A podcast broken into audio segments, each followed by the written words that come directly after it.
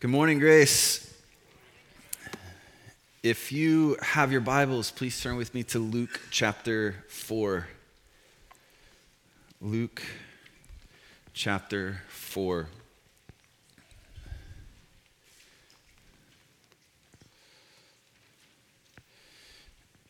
And while you're turning there, I want to speak to the camera. My son James is at home right now, and I want to say, Happy birthday, buddy. I love you.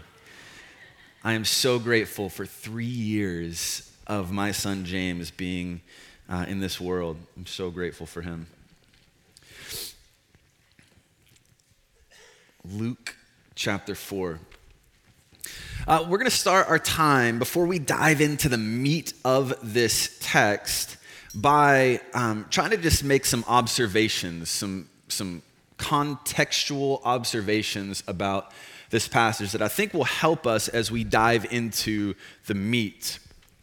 And, and so, a few observations. First, I think it's important for us to notice the location of what's going to be, uh, of where all the action is going to be taking place. So in Luke chapter 4, where does all the action take place? In the wilderness in the wilderness. We don't know exactly where this wilderness is. Most likely it's in, to, in that region east of Jerusalem, but it's the wilderness. And more importantly than where, or more important than where the wilderness is, is what is in the wilderness. Um, in, in these days, uh, historically speaking, the wilderness was a place that was associated with demonic activity. Demonic activity. The wilderness is where the demons live. In fact, in the book of Luke, just a few chapters later, we'll see that demons actually seem to have safe haven. They flee to the wilderness where, they, where there's relative safety. It's a place that teems with demonic activity. Even in Martin Luther's day, in the 1500s, the wilderness was a place that, that was associated with this sort of stuff. The woods were, were thought of as places where little devils lived. And, and I've been in the woods plenty of times growing up in the South, and I don't always feel super comfortable in the woods either. It's, it's a little creepy at times. So this is not like a bizarre, um, those, those ancient people think this sort of way. Um, th- there has historically been an assumption that the wilderness is a place where the demonic live. So, it's a, it's a place where evil runs wild. Not exactly a place that you want to spend time in. Not only that, though, the wilderness is a place that, that is meant to remind us of God's people and their failings. As you think back over the Bible and what you know about the Bible, what's the most uh, big, important story that comes to mind about the wilderness? Well, it's Israel wandering in the wilderness for 40 years. 40 years they spent in the wilderness, largely as judgment for their failings. 40 years where Israel wandered, and time and time again, they failed to trust in the Lord. They refused to honor God. They, they refused to, to acknowledge and appreciate his presence. They didn't obey the law. Israel was tested and tried and found wanting in the wilderness. And now, Jesus is going to go and spend time in the wilderness. And this is one of those things that as we read this, and as the people of God would have read this or heard this story, they would have been put on their heels a little bit, a little bit and went, uh oh. This story sounds familiar. I know how this story ends. It's not exactly a comforting picture that Jesus is now being ushered out into the wilderness. So there's a location, there's a context uh, for location here, but there are also some characters, important characters. So we have Jesus, we have the Spirit, and then we have the devil the devil, the great adversary. That is who Jesus is being ushered into the wilderness to meet with. The beast, Satan himself, the prince of the power of the air. And, and he, he'll be there waiting for Jesus. So Jesus will spend 40 days. And that's a significant number because it reminds us of the 40 years of Israel being in the wilderness.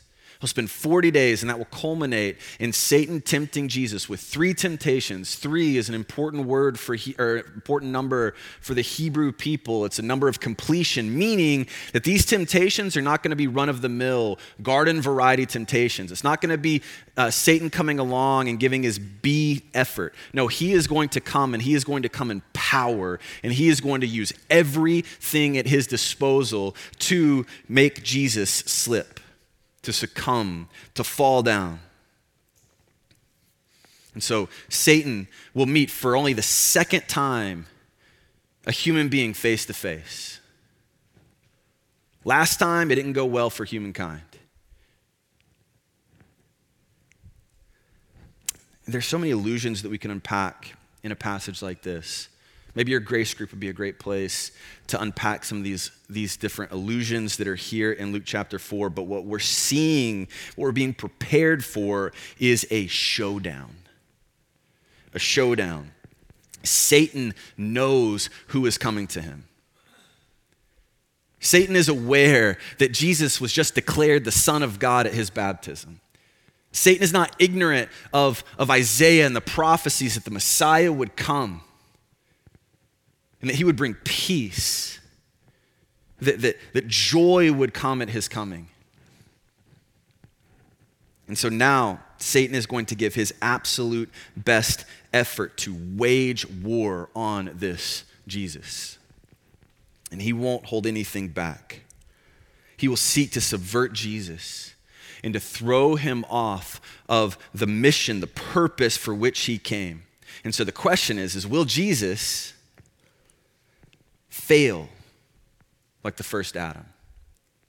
Will he fail like Israel and the people of God before him? Will he fail like every human being that has ever lived? Or is he different?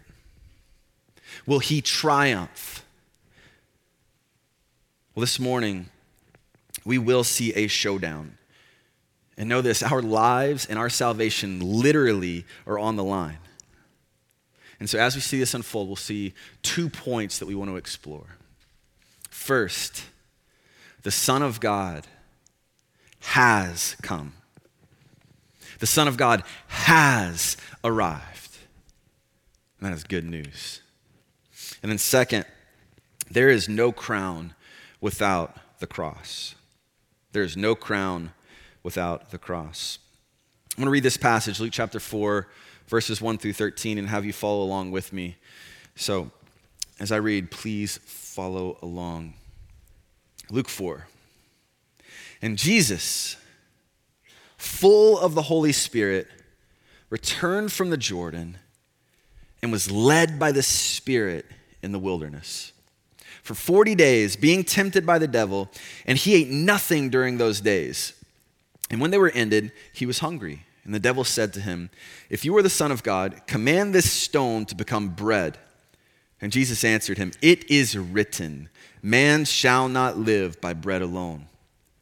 And the devil took him up and showed him all the kingdoms of the world in a moment of time, and said to him, To you I will give all this authority and their glory, for it has been delivered to me, and I will give it to whom I will. If you then will worship me, it will all be yours.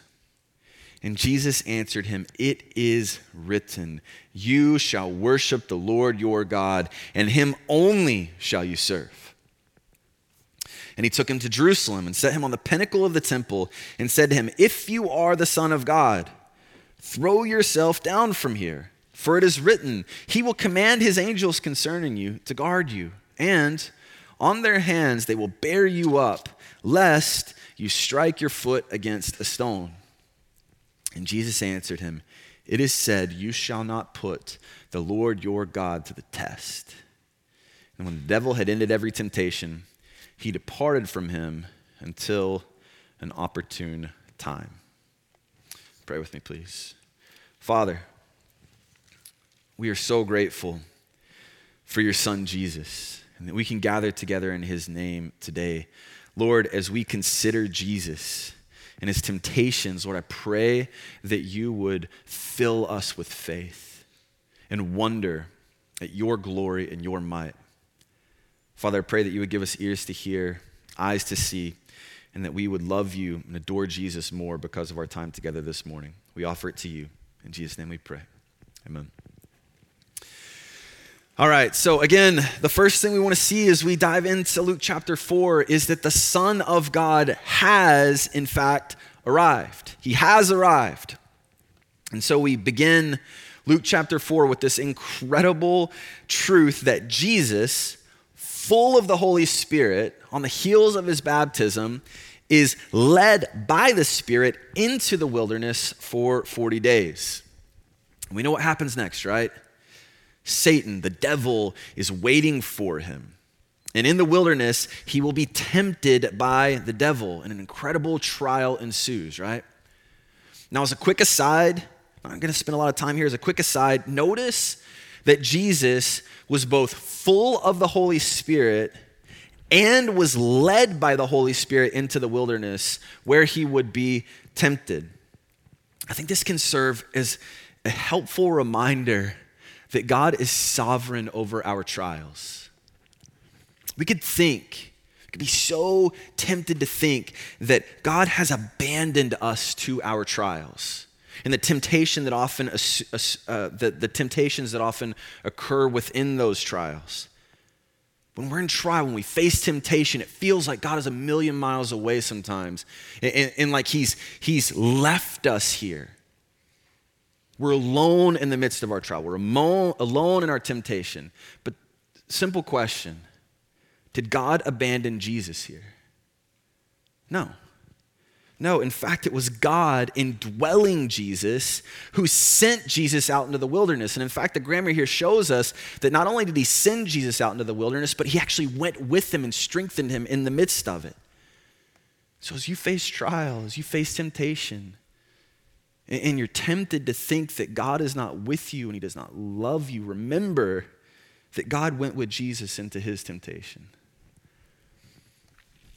But Jesus does go out into the wilderness. And so, as he goes into the wilderness, he doesn't eat. He fasts for 40 days. And this is rem- reminiscent of fasts that, that others in the Old Testament had taken, these long fasts, Moses, Elijah. And as you could probably imagine, after Jesus fasts for 40 days, he is hungry, he is famished. And so Satan comes along, the devil comes along, and he says, If you are the Son of God, turn this stone into bread, make it become bread. And Jesus rebuffs this temptation with the word of God. It is written, Man shall not live by bread alone. Jesus is actually quoting Deuteronomy here. The, the fuller quotation is that man shall not live by bread alone, but by the very words of God. And so Jesus is pointing to that thing that is most necessary for life as the thing that he feasts on and he lives on the Word, the Word of God. So that's the first temptation. The third temptation, skipping over the second, the third temptation is Satan taking Jesus to Jerusalem, up to the top of the temple. Most likely, he's at one of the corners of the temple, a particular corner that overlooks the Kidron Valley, a couple hundred feet up. And he says to him, Throw yourself down. Throw yourself down.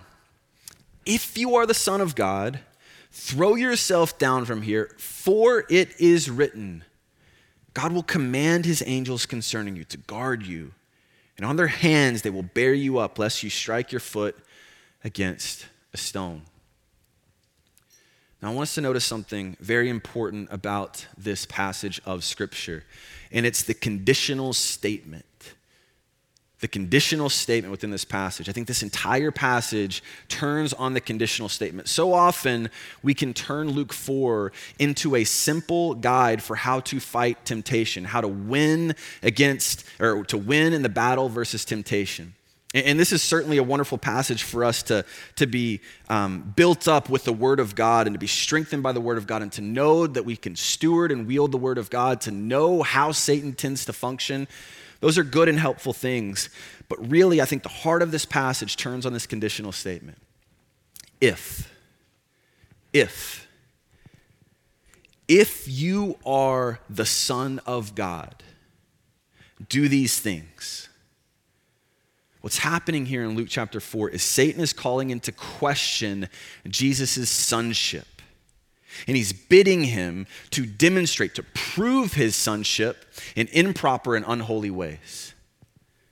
And so the question is Is Jesus who he was declared to be at his baptism? Is he truly the Son of God?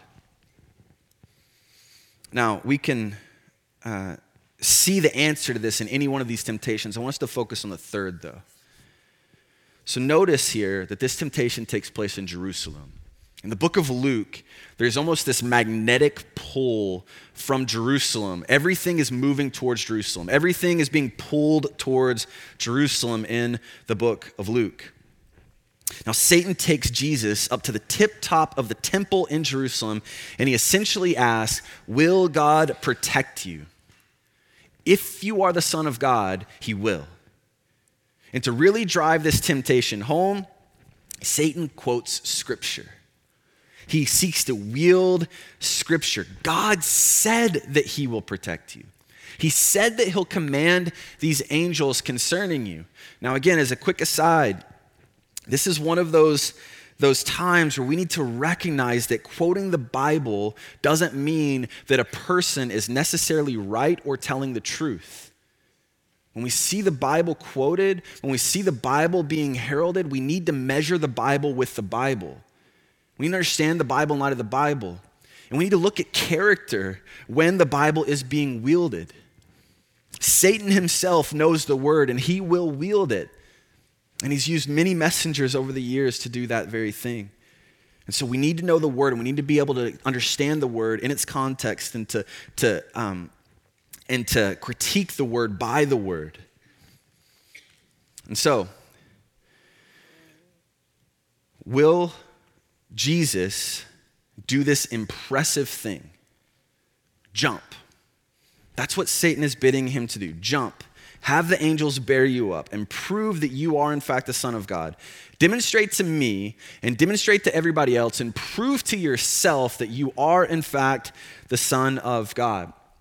Do you see why this is alluring? Do you see why this might actually be a temptation? Jesus is the Son of God. He is the Son of God, and wouldn't He want that to be known? Wouldn't He want that to be demonstrated? Don't you hate when people misrepresent you and misunderstand you? Wouldn't Jesus want to declare from the mountaintop, I am the Son of God? This is my true identity. It would make his mission so much easier, wouldn't it? He can make a spectacle of himself. He wouldn't have to be the humble baby in a manger. He wouldn't have to be the humble king on a donkey. He wouldn't have to be the humble savior on a cross. But the thing is, God had already told Jesus who he was. God had already definitively declared the identity of Jesus. When the heavens opened up, and the Spirit descended upon Jesus at his baptism. The Father declared, This is my beloved Son, with whom I am well pleased. And so the question is would Jesus trust that declaration? Would Jesus trust a miraculous but somewhat humble proclamation of his true identity? Or would he require a public spectacle in the most holy place? That would definitively prove who he is once and for all. I think this passage again draws our attention back to the wilderness, back to the people of God who wandered. And what happened, happened there? God delivered these people. He delivered his chosen people from bondage in Egypt, from slavery in Egypt. And they were his people. They had his presence. They received his law. They had these incredible declarations made over them time and time again. They had everything they needed in front of their face. They had God's words, and yet They doubted. They doubted. They refused to trust. They refused to honor God for who he was, so they looked for signs. They wanted to return to Egypt. They failed. And so now, as we see Jesus in the wilderness, tempted with, with a temptation very similarly, how would he respond? Would he succumb like Israel? No, he would not. Jesus saw Satan for what he was the deceiver. And he recognized him for the scripture twister that he is. And he said, It is said, You shall not put the Lord God to your test. Jesus trusted in his Father's declaration. And in so doing, he demonstrated that he is the real deal. You know, I uh, made this incredible group of friends while I was in seminary. And, uh, and, and, we still uh, are dear friends to this day. And some of those friends uh, to this day give me a particularly hard time for this one instance where I lacked kindness and charity, and I basically stereotyped a person. So, um, the very first friend I made while I was in seminary, uh, we became fast friends. The very first person I met in seminary, we became fast friends. And we started playing basketball together. And before too long, we put together a pretty competitive intramural basketball team. And he and I were the co captains. And I was pretty proud of this team. And so we, we, were really excited about it. And then the second semester of, uh, of Talbot came along, and we met this new guy. And this new guy came and he said, Oh, I heard you guys have a basketball team. I love basketball. I would love to join. And the way the, that they tell the story, the way the story goes, is I paused, I looked him up and down, and said, Nah, we don't have room on our team. And the reason why is because I looked at this guy and I just knew that he wasn't a real basketball player. He was tall, so he had that going for him. But I've played basketball with people like him for a long time, and I just knew this guy was not athletic. I mean, the way he dressed, the way his hair looked, the way he talked, everything about him just screamed that he was going to get out there and he was going to embarrass us on the basketball court. And so I just said, no, we don't have room for you. Sorry. And um, so, anyway, a few weeks later, uh, my friend and I would go and we play pickup basketball. And sure enough, this guy, uh, John, was there. And we started to play basketball. And lo and behold, this guy's actually a good basketball player. He actually knows what he's doing. And so I had to, to tuck my tail in and go to him and say, We actually do have room on the basketball team. Would you please join us? And uh, and so he became a part of our team. We played in lots of leagues at Biola and in the community for years, and we had a great time. And they continue to tell this story where I look bad. So, the reason I share this is because I learned through this process that my friend John was a real basketball player. He was the real deal. And I think that's what we're seeing here in Luke 4. At the heart of Luke 4, we see that Jesus is the real deal. He's the real McCoy. He truly is the Son of God. He's not playing around. This is his identity. This was declared at his baptism, and it was verified as he overcame temptation in the wilderness. And so, as Jesus embarks upon his public earthly ministry, he will do so as no mere man, not as a great teacher not as a mere man with upstanding character, not merely as a miracle worker, he will do so as the unique Son of God. And that is good news for us.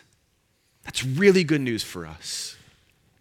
From a young age, I knew that I was a sinner. I knew that there was something wrong with me, and I knew that there was something that needed to be fixed. And praise the Lord, I heard the gospel, and the gospel told me that Jesus could be my Savior, my Redeemer. He can reconcile me to God. He could take my, my, my cold, black, dark heart and he could give me a heart, that, heart of flesh that beats for him. And, and so my entire life, I've banked it on Jesus. All of my hope is in Jesus, Because if, if he isn't the real deal, then I'm still broken and I'm still in my sin and I still have to pay for that sin. If Jesus isn't the Son of God, then he isn't the Savior of the world. If he isn't the Son of God, then he isn't taking my sin and imputing to me his righteousness. He's not the pure, spotless lamb for sinners slain, and I am dead in my sin, and you are dead in your sin. Imagine for a second that the wrath of God is still upon us. It rests upon us.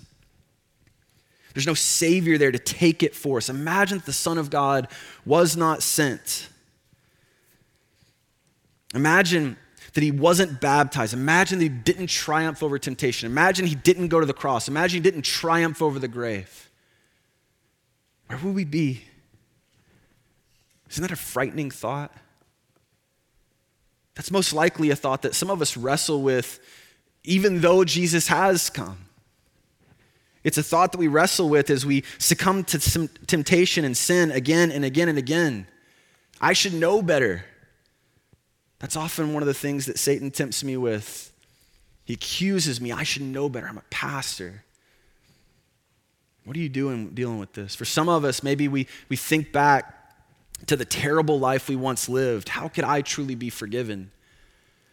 Maybe some of us think about late night clicks on the internet. Maybe some of us think about our anger bubbling up once again and respond and, and resulting in sinful anger. How could I be forgiven? And the question is Is there a Savior who can take this? Who can take my sin, your sin? Is he legitimate? Is he real? Is there one who can bear the sins of the world? Is all this stuff that we confess and we sing about, is it real? Can I be loved and accepted truly? And grace, the, the answer that Luke 4 gives us is yes. A resounding yes. Scripture testifies and is made plain here in Luke 4 yes, Jesus is the real deal. He is the unique Son of God. And because of that, he can bear the sins of the world upon his shoulders, and he will make all things new. This is good news. And so Satan comes and he wants to call this into question Are you truly the Son of God? And that doesn't go well for him. Because, yes, Jesus is, and he demonstrates it. But that's not all that Satan wants to do. He wants to derail Jesus' mission as well. So, second thing we're going to see in the scriptures is that there is no crown without a cross. There is no crown without the cross. And I, see, I think we see this point eh, again in all the temptations, but most specifically, we see it when we look at the second temptation. So, Satan takes Jesus in the second temptation. And we don't know exactly what this looks like. The book of Matthew says that he takes him to uh, the top of a mountain. Uh, the book of Luke makes it seem almost more like it's a quick vision. But in some way, Jesus is transported to a place where he can see all the kingdoms of the world, all the glory of the world on display in front of him. Now, take a second and think about that. Have you ever been to a, a, grand place, the Grand Canyon? Ever been to Mount or to Zion? Ever been uh, to a great overlook? Somewhere that's just breathtakingly beautiful. Uh, if you've ever been to Me- uh, Mexico with us, a lot of the people who go on that trip, they know there's a particular overlook that I love. We go up uh, as we're as we're heading south down towards San Quintin, Mexico. We, we go up over this big overlook, and it's this massive view of the Pacific Ocean. And every time I go over there, I just think, who are you, O oh Lord, that you could create and sustain such beauty? No doubt you have a place that you can think of like that. And Satan takes Jesus to a point where he can see all of these things, and it's glorious. And Jesus, in his humanity, has never seen anything close to this. We forget, but Jesus' entire life was, uh, his entire adult life was spent in an area that was probably about the size of Fullerton. He never traveled beyond these places in his humanity. And now he's being in a vision or on a mountain, he's seeing all that the world has to offer, all the glory that the world has to offer, all the beauty that the world has to offer. And so Satan takes him up to this mountain or in this vision. He says, It could all be yours. It could all be yours to rule and to reign over if only you would fall down and worship me. So, what's going on? What exactly is the temptation that we're dealing with here? I think this is one of those temptations that might be a little bit lost on us because the idea of falling down and worshiping anyone is such a foreign concept to us, much less the devil. Um, it just seems absurd. But not only that, but if we consider a book like Colossians, if we're, if we're thinking biblically, then we would know that Jesus was there in the beginning and through him everything was made. And not only that, but everything exists for him. And so all of this stuff that Satan is showing him is his. It is his, it exists for him. It's his right to rule and reign over these things. But here's where we see the insidious nature of this temptation. We have to see why the temptation was so appealing. This isn't Satan coming along and tempting Jesus to something terrible or seeking to give him something that does not belong to him. No, he's offering him almost everything that, that Jesus desires. He's offering him the keys to the kingdom He's offering him the presidency of the world. He's offering him to be supreme emperor. He's offering him worship and glory and honor, even. But he's offering it to him apart from the suffering that would occur at the cross. He's offering it in such a way where Jesus would receive a crown without the cross. So Satan is tempting Jesus with good things, things that are his by right, offering him to be adored, to be worshiped, to be loved, but without suffering, without trouble. And how does Jesus respond? How would you respond? If you could have everything that you ever wanted, everything that you feel you should receive without any cost, without any trouble. Imagine that you could have retirement without the years of labor and work. Imagine married couples that you could have sexual intimacy without the intentionality of loving and serving your spouse. Imagine you could be fit without exercising and eating right. We can go down the list, right? How would you respond if you could take a shortcut and get all the things that you ever wanted without the work, I don't think we would respond well. But Jesus is better than us. And he responds, It is written. And then he quotes Deuteronomy 6 You shall worship the Lord your God, and him only shall you serve. Devil, you are a created thing, and you are not worthy of worship. The one who is worthy of worship is the one who created you. And him only is worship, should worship be offered to. Jesus recognizes the insidious nature of this temptation. He realizes that Satan is a liar and he has always been a liar and he can't make good on his promises. And he sees through Satan's attempt to derail him from the cross. And so he stands. He triumphs. No shortcuts. I see uh, Jim Clark back here. So, um, in our office over here, we just recently replaced our, our carpets in the office. And as part of that, I had to move all the stuff out of my office. And I don't have many uh, great possess- uh, um, uh, uh, possessions that really cost a lot uh, or worth much, physical possessions. But I do have a football, an Alabama football, that's signed by the 2009 national championship team. And to keep it safe, I put that, uh, Jim Clark let me put that football in his office, but it's on the bottom shelf below his USC football helmet and his USC football. And so I want to use an illustration that, that puts USC not in a great light. a couple of years ago, there was a USC uh, football player. He's one of the best football players on their team, a really talented guy, and he made the news because of a heroic act. He was uh, in a condo on the second story of the condo when he heard the cries of a girl, a little girl who was drowning in a pool.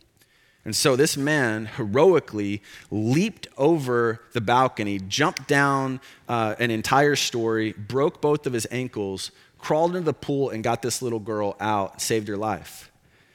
And, and then, as you can imagine, this made the news, and people were lauding him as a real, true hero. But the problem was, is this got a little bit too much press to the point where people started to poke holes in this story. And they started to go, did that really happen? They couldn't track down the girl who they thought dr- almost drowned. Nobody would corroborate this story. And, and before too long, what they realized was is this guy made it all up.